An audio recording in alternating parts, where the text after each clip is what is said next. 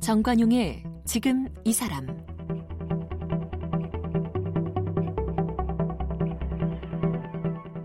여러분 안녕하십니까 정관용입니다. 3월 8일 오늘은 유엔이 정한 세계 여성의 날입니다. 1908년 3월 8일 미국 뉴욕의 섬유 산업 여성 노동자들이 여성의 노동 환경 개선 그리고 참정권을 요구하면서 대규모 시위를 벌인 날을 기념해서 만든 날이죠. 자, 그렇다면 지금 대한민국 여성들의 노동 환경, 사회적 지위는 어떨까요? 물론 뭐 옛날에 비해서는 좋아졌다고 하지만 그러나 여전히 우리 OECD 회원국 가운데 여성들이 직장에서 가장 나쁜 처우를 받고 있는 것이 한국입니다. 2017년 기준 33개 나라를 조사하니까 남녀 간 임금 격차 가장 컸고요. 여성의 정규직 고용률도 매우 낮게 나타났죠. 자, 오늘 어, 우리 사회 대표적 여성학자이시죠. 한국여성정책연구원의 원장을 맡고 있는 권인숙 원장. 뭐 사실 그 33년 전 부천서 성고문 사건 피해자로 알려졌던 분이기도 하시죠. 이분 초대해서 이 세계 여성의 날의 의미 또 성평등 사회를 만들기 위한 과제에 대해 이야기 나눠보겠습니다.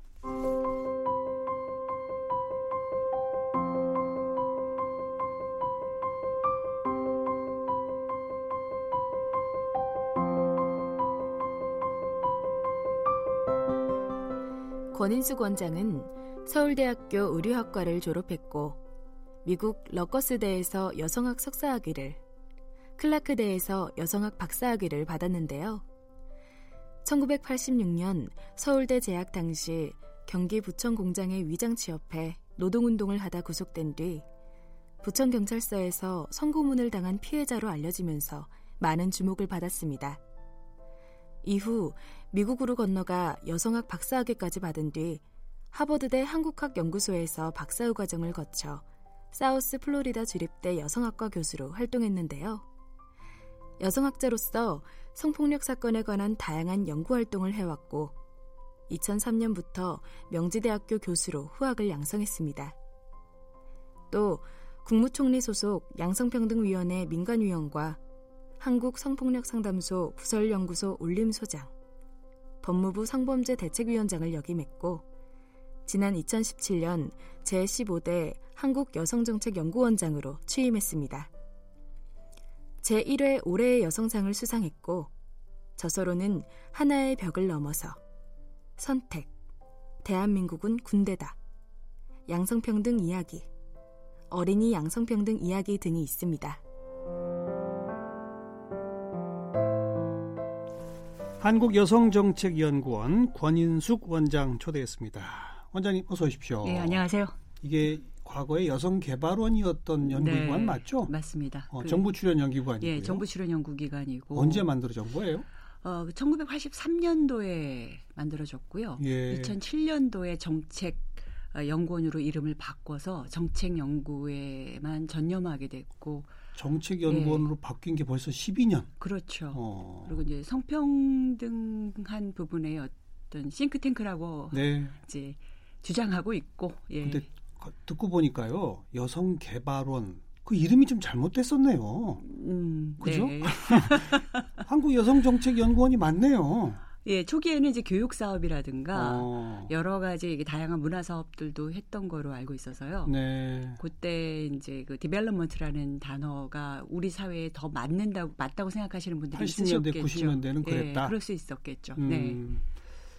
오늘 세계 여성의 날이라 모셨는데요. 네. 제가 앞에 잠깐 뭐 뉴욕의 섬유산업 여성 노동자 네. 뭐 이렇게 소개했습니다만 조금 더 구체적으로 우리 청취자분들한테 어떤 날인지 좀 알려주세요. 1908년이죠. 네. 네 1908년이었고 그리고 어, 노동 환경 개선을 위해서 이제 대규모 시위가 벌어진 것을 이제 기원으로 하고 있는데 예.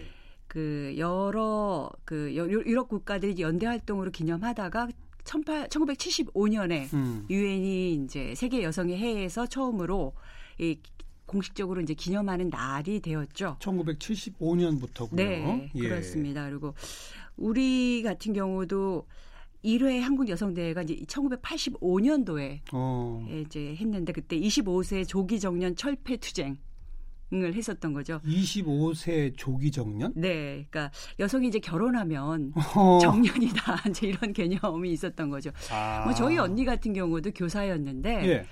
아 저희 언니가 7, 8 학번이니까요. 예.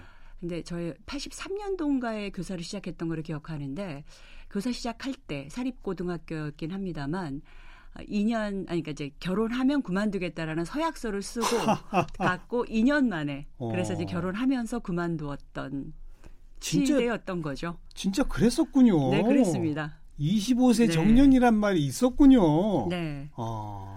그래서 뭐 그건 굉장히 옛날 얘기 같습니다. 아, 물론 그렇습니다만 네. 요즘은 그랬다가 법적으로 처벌받죠. 네, 근데 뭐 하여튼 2016년 16년부터는 지금 이제 세계 여성 대회 이걸 기념하면서 셋이 스탑 조기 퇴근 시위도 벌이고 있는데 네. 이거는 이제 여성들이 사실은 임금의 수준을 생각하면 아까 말씀하셨듯이 여성들이 음. 임금이 지금 이제 OECD 국가 최하 남성 기준으로 해서 제일, 제일 낮다라고 얘기를 하는데 이제 그 격차가 제일 벌어지고 있다고 얘기를 하는데 아 그게 이제 이 3시부터 6시까지는 사실은 그런 임금 격차를 기준으로 하면 여성들은 거의 무임 노동을 하고 있다라는 것을 아. 이제 상징하기 위해서 3시 퇴근 운동도 그거로군요. 네, 네. 우리는 3시까지만 하면 네. 월급 다 받았다. 네. 그러니까 3시 하여튼 그 정도밖에 그렇죠. 안 되는 거다. 지불을 안 해주고 어. 있는 거다라는 걸 상징적으로 주장하려는 그런 네. 이제 어, 행동들을 하고 있는 거죠.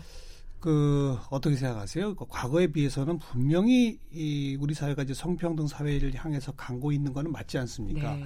근데 워낙 우리 사회 산업화와 뭐 이 모든 속도가 빠르다 보니까 그렇죠. 지금 연령대별로도 보면 상당히 차이가 나잖아요. 그렇죠. 5, 60대에서는 음. 진짜 남녀 격차가 아주 현격하다면 네. 지금 20, 30대는 그나마 굉장히 평등하고 뭐 이런 거 음. 아니겠습니까? 근데도 여전히 전체 통계를 내면 격차가 크다. 격차도 크고 노동시장 관련해서의 예, 이, 이제 뭐 여러 가지 통계들이 음. 이제 성별을 기준으로 한 통계들이 별로 이렇게 차이가 안 나요. 계속.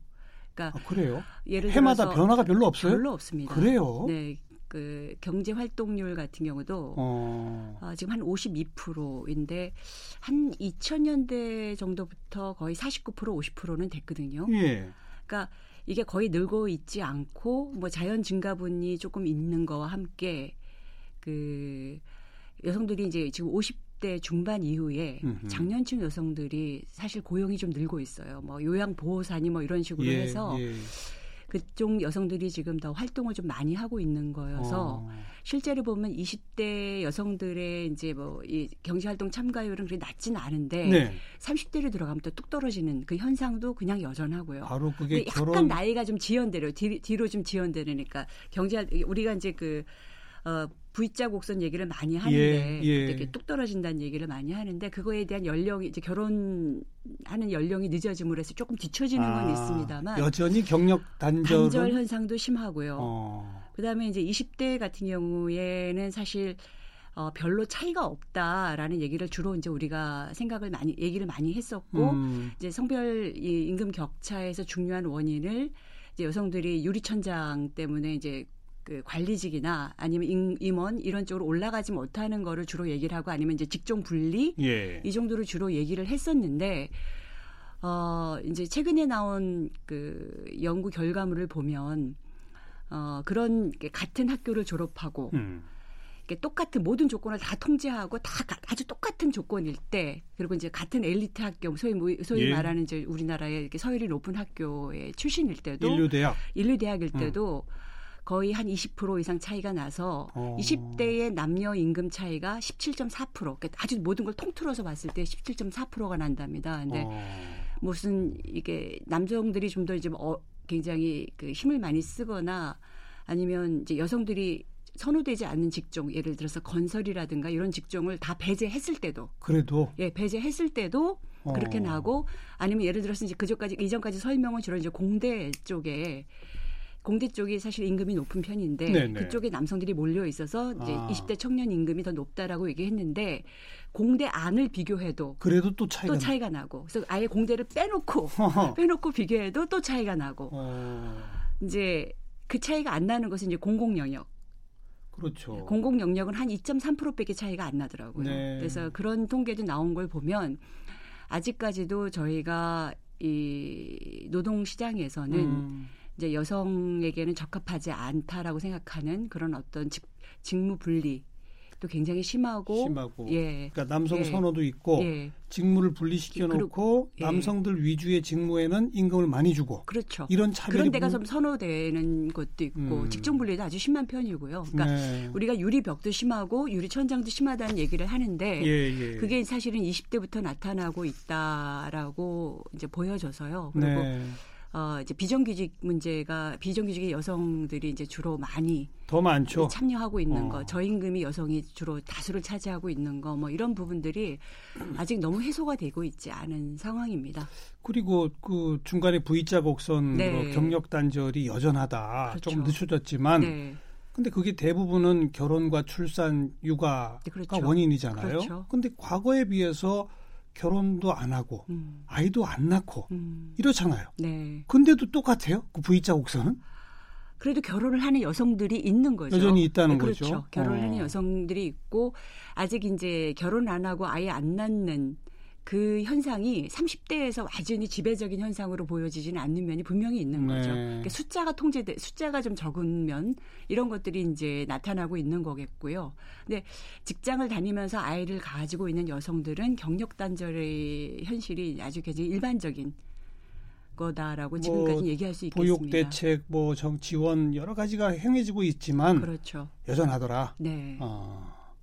20대부터 이미 격차는 존재하더라. 네. 또 게다가 경력 단절이 뚜렷하게 나아진 기미가 전혀 없더라. 그렇고 40대 이상에서의 관리직으로 남아있는 여성들이 또 관리직으로 올라가지 못하는, 못하더라. 못하더라라는 것도 높고요. 또 50대 이상이 되면 여성들의 고용은 늘어나는데 네. 초저임금이더라. 그렇죠. 이거 아닙니까? 그렇죠. 이 생애 주기별로 네. 쭉 생애 말하는. 주기별로 보면 그렇게 이걸 되죠. 이른바 선진국형으로 바꾸려면 네. 뭘 어떻게 해야 합니까? 뭐가 제일 중요한 과제예요? 아, 선진국형으로 바꿔 나가려고 했을 때는 사실 이제 우리 사회가 이 성평등을 어떻게 바라보는가에 대한 음. 관점이 저는 변해야 될 것 같습니다. 음흠. 그러니까 스웨덴 같은 경우에는 어, 이 여성 고용률뿐만 아니라 전반적인 고용률을 늘, 늘리기 위해서 예. 예, 국가가 선택한 게 성평등이었습니다. 네. 그러니까 전체적으로 우리 사회가 성평등한 사회가 되어야지만 여성이 나와서 일을 할 수 있다라고 본 거죠. 예, 예. 그래서 이 지금 이제 얘기하고 있는 건 지속 가능성이라는 얘기를 우리가 많이 하는데 음흠. 지속 가능성에서도 여성들이 일을 할 수 있는 이제 여성들이 이 여러 가지 조건에서 제약당하지 않고 이제 일을 할 수 있는 그 조건을 만드는 것이 이제 최우선 과제다라고 네. 보고 있는 거죠. 네. 그렇게 봐야만 이제 네. 이런 현실이 만들어지는데 아직 저희는 그런 식의 문제의식의 수준에는 전혀 가 있지 않습니다. 그렇죠. 네. 그러니까 예를 들어서 뭐 저임금, 그러니까 최저임금제 얘기할 때도 이것이 여성들의 저임금과 어떻게 관련이 되어 있는지에 대한 설명을 하지 않습니다. 음. 그러니까 그 문제 의식과 이것이 맞닥뜨려져 있지 않고요. 이 문제를 해결하는 것이 이 저출산 고령화 사회에 얼마나 의미 있는지를 네, 네. 아직은 어, 정책을 결정하시는 분들이 많이 고려하지 않고 있다라는 것도 저는 굉장히 한 중요한 측인 것 같습니다. 그러니까 성 네, 저기 선진국 같이 어떻게 변할 수 있는가를 논하기 이전에 스웨덴의 음. 지금 사례를 예로 들어주신 걸 제식으로 해석하면 네. 남녀 격차를 없애는 차원에서 성평등을 접근하는 게 아니라 스웨덴이란 국가 한 사회 자체가 존속하고 지속 가능하고 계속 유지되기 위해서라도 성평등을 하지 않으면 안 된다 이거잖아요. 그렇죠. 행복한 사회가 되기 위해서는 어. 전체적인 틀이 바뀌지 않으면 안 된다는 거죠. 그러니까 저희가 이제 20대 남성에 대한 연구를 좀 해보니까 30대도 마찬가지고요. 돌봄 노동을 굉장히 하고 싶어해요. 남성들이 예, 남성들이 돌봄 노동을 하고 싶어하고 그 이전에 어떤 가장으로서의 부담 음. 이런 것에 대한서 좀 노연하고 싶어하는. 네. 근데 그 부담은 굉장히 많이 느끼고 있고. 네. 근데 자기들은 좀 그런 데서 좀 편해지고 싶어하는 그런 것 부분이 굉장히 크고 삶의 질에 대한 욕망도 굉장히 높습니다. 음흠. 근데 현재 남성들의 이제 삶을 이렇게 전반적으로 놓고 보면 사실 그런 걸 실현하기가 굉장히 어렵잖아요. 그렇죠. 예, 지금 뭐 육아 내가 직장 그만둘 테니 아내가 계속 직장 다녀. 그런 식으로 선택하기가 전망을 세울 수가 없죠. 그냥 뉴스에 나오는 정도 나, 이야기죠. 나오는 얘기고 아니면 이제 저희가 육아휴직제에서 육아휴직제를 하는 남성들이 좀 늘고 있는데 그중에 여전... 10분의 1이 롯데그룹이에요. 아, 거기는 그래요? 강제 조항이 있습니다. 한 달간 아, 무조건 아이를 아, 낳으면 아, 육아휴직을 선택해야 되는 그런 강제 조항이 있습니다. 아, 그래서. 그래서. 그 숫자를 사실 굉장히 많이 메꾸고 있는 그런 자, 면이 있는 거죠. 그러니까 다른 회사도 그렇게 해야 되는 거 아니에요? 그러니까 전반적으로 그런 요소들이 같이 들어와야 되는 거죠. 그러니까 남자 네. 남성들이 행복한 삶을 살아나가기 위한 삶의 패턴이 바뀌어야 되고 음. 그리고 여성들이 아이를 낳으려면 사실 자기 삶을 자기가 아이를 키우면서 온전하게 꾸려나갈 수 있을 거란 믿음이 있어야 되는 거거든요. 자신감이 있어야죠. 그렇죠. 그러니까 이제 스웨덴 같은 경우에는 혼자 사는 여성이 혼자 살아도 남편의 도움이 없어도 아이를 그래도 낳고 키우면서 불행한 삶이 되지 않고 지적질 음. 받는 삶이 되지 않을 수 있는 그런 구조를 만든 거잖아요. 근데 그런 구조를 만든다라는 거는 전반적으로 굉장히 사회 틀이 많이 바뀌어야 되는 거죠. 그러니까 이게 음. 스웨덴 사례를 바로 직대입하면 별도의 여성 정책이 있는 게 아니라 그렇죠. 모든 정책은 성평등적 내용을 담고 있어야 한다. 근데 우리도 음. 사실 법과 제도로서는 네. 성평등적 가치를 지향하는 게 최근 한 1, 20년 사이에 엄청나게 많이 만들어지긴 했잖아요. 만들어졌습니다. 만들어져는 있는데 음. 그게 현실에서 제대로 적용이 안 되고 있는 거 아닙니까? 그 격차가 있는 거 아니에요, 분명히? 그러니까 민간 기업 쪽이 사실 음. 변화가 별로 이루어지지 그 않고 바로 그 있고요. 그 점이죠. 예, 대기업에서 어. 사실 여성 비율이 늘지 않고 있습니다. 어. 이제 중소기업 쪽에 여성들이 한 90%가 일을 하고 있는데요.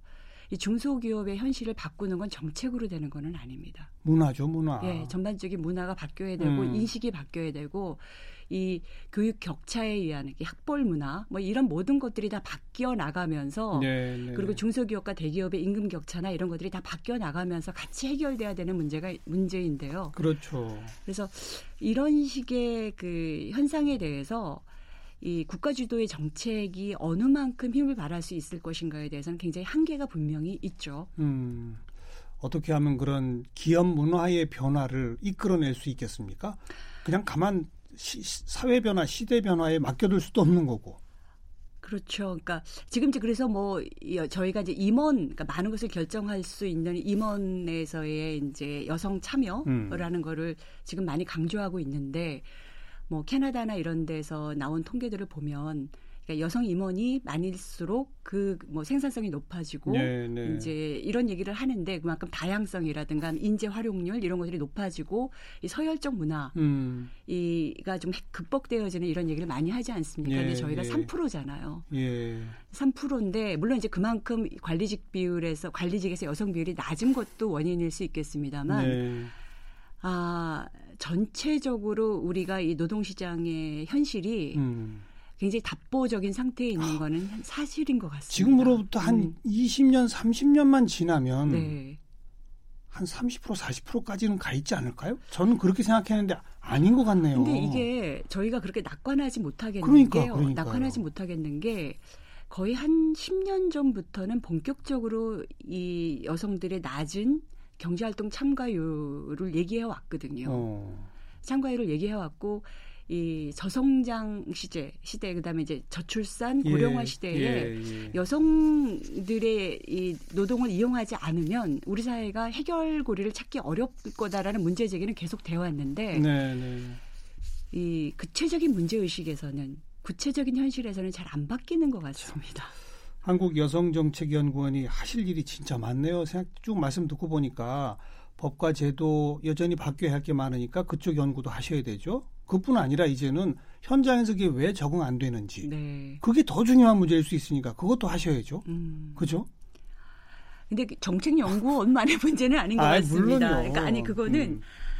사실 여성들의 목소리가 지금 굉장히 크게 들리고 있다라고 이제 얘기하는데 사실 노동 관련해서는 별로 그렇지 않습니다. 네, 네. 그러니까 이제 특정 분야의 특정의 이제 문제에서 본인들이 이건 나의 생존의 문제다라고 얘기하면서 이제 찌쳐나와서 했던 이제 폭력의 얘기들이 있고요. 미투 이런 거 미투는 사실은 이제 이거 미투는 어 요즘 뭐 백래시 얘기를 많이 하는데도 불구하고 미투에 대한 지지율은 사회적으로 굉장히 높습니다. 네. 전 연령층으로 봐도 네. 남성들도 그렇고요. 네. 70대, 70% 60%대 이상으로 높은데 그거는 예. 우리나라의 조직 문화가 바뀌어야 되는 그렇죠. 이 현실을 얘기하고 있는 건데 제가 그, 그 작년에 이제 검사들의 조직 문화를 좀 그 대책위원장을 하면서 법무부 성, 예, 성희롱 예, 성범죄 대책위원장을 대책위원회. 하면서 예. 했었는데 그때 남성 간담회를 했었습니다. 남성 검사들? 예, 어. 검사들 간담회를 했는데 이제 검사들의 이 성차별적 문화가 굉장하거든요. 그렇죠. 여성 검사들은 뭐 너는 0.5도 안 돼. 뭐 이런 식의 얘기를 하는 곳입니다. 근데 대놓고 대놓고 허허. 그렇게 얘기를 그런 데 그런 얘기를 하는 곳인데 예.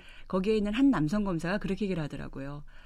아, 검사 위의 검사들이 선임 검사들이 이 남성 검사를 선호하는 이유는 단 한 가지다. 남성 검사들은 인권 침해를 잘 참아낸다. 라는 얘기를 하더라고요.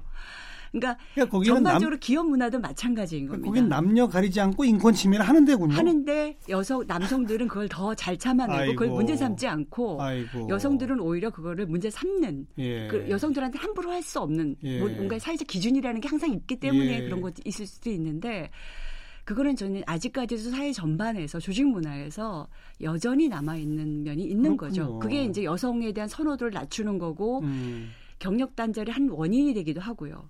그리고 이제 관리직에서도 여성들이 선호되지 못하는 하나의 구체적인 이유가 되기도 하고요. 그러니까 네, 네. 이건 한 가지 이제 한 가지 문제인데요. 전반적으로 예. 우리 사회가 이 성평등한 문화를 만든다라는 것이 어떤 의미인가에 대해서 더 깊이 고민해야 되고 사실은 그렇죠. 이런 걸 결정하시는 분들이 성평등이라는 것의 무슨 의미가 무엇인지에 대해서 더 깊게 깨달아야 되는 아니면 그것을 알 수 있는 사람들이 그곳에 가야 되는 네. 이제 그런 현실들이 있는 거죠. 대한민국 검찰이라고 하면은 공공기관의 핵심이고 권력기관의 그렇죠. 핵심이고 그렇죠. 최고 엘리트들의 집합체인데 네. 거기서 남녀 가리지 않고 인권 침해가 그냥 여전하더라. 음, 그렇죠. 그래서 뭐 이 성평등이 필요하다. 이것이 결과적으로 거기가 이제 뭐 성희롱 성폭력 문화가 엄청 심한 결과가 뭐 60, 60몇 프로가 나왔습니다. 저희가 작년에 조사했을 때 전수조사 하셨더니 네, 전수조사 했더니 그렇게 나왔는데 그러니까 다시 말해서 10명 중에 6명 이상의 여성 검사들이 네. 내지는 검찰청에 있는 여성 직원들이 네, 성희롱 성폭력을 경험하고 있다라고 얘기했고 그것이 이제 최근 3년으로 잡아도 한 40% 정도 됐었습니다. 이야. 그 정도예요? 굉장히 높습니다. 그리고 어... 이제 제가 지금 여기 통계를 지금 가지고 나지 않아서 이 나이 때문에 정확하게 읽지는 못하겠는데 이게 이 법적으로 범죄로서 갈 수 있을 수준의 것까지로 하면 그게 한 13% 11%까지 나왔었습니다. 이야. 민간 기업들은 몇 년 전부터 상당히 달라지고 있지 않나요? 특히 대기업 중심으로는? 근데 그것도 기업별로 따져봐야 아는데요. 어. 그러니까 작년에 미투가 이 기업으로 확산되지 않은 게 저는 굉장히 아쉬움으로 남습니다. 그러네요, 그러네요. 네. 이게 사실 이 조직 문화라는 것들을 저희가 보면 기업별 조직 문화를 보면 기업 간의 차이는 있습니다만 이 서열적 문화, 그다음에 성차별적 문화라는 것이 굉장히 쉽게 음. 이 성희롱 문화로 이게 옮겨지거든요. 네, 네. 근데 기, 대기업 문화가 절대 거기서 자유로울 것 같지는 않습니다. 그래요. 어. 그리고 이런 아주 지독한 남성 선호 현상을 보면 그거는 그거하고 연결되어질 수밖에 없는 거거든요. 음. 그러니까 서지영 검사로 공공 부문에서 인비투가 시작되고 음, 네. 그게 문화예술계, 뭐 연극계 등등으로 최근에, 확산이 최근엔 체육계로 체육계로까지 갔는데 네. 사실은 기업체에서의 이 어떤 폭로 이런 것들은 간간히 쭉 있어 왔어요. 있긴 합니다. 네. 소송까지도 가고, 가고 승소한 네, 사람도 네, 있고 이랬었는데 그렇죠. 일종의 운동 차원으로까지는 못 갔다. 그렇죠. 아. 밑에 흐름을 같이 타지는 왜, 않았습니다. 왜 그럴까요? 그쪽에서는 왜 그런 운동이 일어날 수가 없을까요? 글쎄, 그러니까 외쳐봐야 안 된다. 그거는 저희가 좀 더 따져봐야 할것 아. 같습니다. 그러니까 이게 뭐 고용노동부도 그것에 대해서 대응할 수 있는 그런 시스템이 제대로 안 갖춰졌던 문제도 있겠고요. 네, 네. 그리고 저희가 이 성차별 문제와 관련해서 기업 의 현실을 제대로 이렇게 진단하고 접근하고 해결해내는 음. 그런 일들이 잘 많이 이루어지지 않았었습니다. 이제 네. 서구 같은 경우 뭐 EEOC 미국 같은 데는 그런 데서 이 성차별 문제가 굉장히 민감하게 다루는데 그렇죠, 그렇죠. 저희 뭐 노동위원회나 이런 데서는 사실 그거를 이렇게 전문적으로 다루면서 그 문제를 찝어내고 해결해내고 이런 음. 적이 별로 없었던 네. 그런 어떤 관행들도 영향을 미친 것 같고요. 따지고 보면 우리 권인수 원장께서 대한민국 미투 1호 아닙니까? 뭐 그렇게 볼 수도 있죠. 30몇 년 전. 네. 그리고 나서는 무슨 뭐 성을 혁명을 위해 도구화한다는 식의 2차 있었습니다. 2차 가해라고 말하기에도 뭐한 뭐 국가가 저지른 거니까요. 그러니까요. 네. 근데 그, 그, 그 여전합니까? 지금도, 지금도 그렇게 외치고 나면 2차 가해는 여전한 거예요?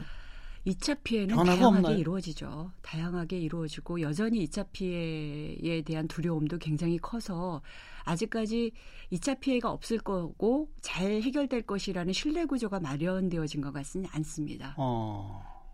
그러니까 그거는 좀 더그 설레가 나와야 되고요. 정말 잘 보호되고 정말 잘 처리되더라라는 네. 설레가 난, 만들어져야 되는데 아직 그 설레가 음. 이렇게 축적되지는 못한 것 같습니다. 참. 도대체 이 어디서부터 어떻게 풀어야 할지 결국은 결국은 우리 국민 전반적 인식의 변화 이거죠. 그러니까 인식 변화는 사실은 이제 제가 아주 살벌한 그런 음. 어떤 이 그 성차별적인 아니면 이제 성폭력의 어떤 그, 그 통념들을 많이 경험해 본 사람으로서 보면 음. 사실 인식은 올라온 부분도 있습니다. 어. 그러니까 이게 2차 피해를 그 같이 국민들이 같이 고민한다라는 것도 굉장히 많이 올라온 거죠. 그 전에 예, 예. 아니었으면 아마 그 여성들, 그러니까 피해 여성들에 대한 막 언론의 집중적인 예. 조명을 통해서 막 들춰내기가 예. 말도 못했을 예. 겁니다. 근데 예. 그런 것에 대해서 조금 조정, 조심하는 분위기 음. 이런 것들이 좀 만들어지고 2차 피해를 우리가 좀 염려해야 된다라는 의식이 만들어진 것만 해도 이 성폭력 운동 속에서 굉장히 오랫동안 있어왔던 사람으로서는 의식이 그래도 진전된 면은 분명히 있다. 네. 그리고 미투가 이렇게까지 아직도 지지하고 있는, 이렇게 네. 백내시가 있다라고 하는데 지지하는 국민들이 높다라는 것도 굉장히 긍정적 사인이긴 한데 네. 이게 이제 어느 만큼 구체적인 변화를 음. 만들어낼 것인가 조직 내의 구체 문화의 구체적 변화를 만들어내고 이 남성들이 남성들만이 일하기 좋은 조직 문화 이런 것들을 만들어내고 뭐 성차별의 여러 임금 차별부터 시작해서요. 이런 차별이 예. 적극적으로 예. 제시되는 문화가 만들어질지는 그거는 이제 우리의 숙제죠. 숙제고요. 네. 결국은 현장에서 싸우는 수밖에 없는 거죠. 사실 그렇습니다. 그렇죠. 네, 그리고 싸울 수 네. 있게 통로를 열어주고 그러니까요. 그리고 사회가 지원해주고 사회가 지원해주고 음. 그리고 열심히 그걸 이렇게 담당자들이 그걸 이제 만들 이렇게 그거를 해결해야 되는 담당자들이 적극적으로 나서야 되고요. 네. 오늘 세계 여성의 날을 맞아서 어, 뭐 많이 좋아지고 있는 거 아니야?라고 생각하실 많은 청취자분들한테 여러분 아직 멀었습니다. 이 말씀 오늘 드리게 될 것 같네요. 음. 앞으로 남은 임기 최대한 좀 많은 일 해주시기 부탁을 드리겠습니다. 네, 감사합니다. 한국여성정책연구원 권인숙 원장 함께 만났습니다.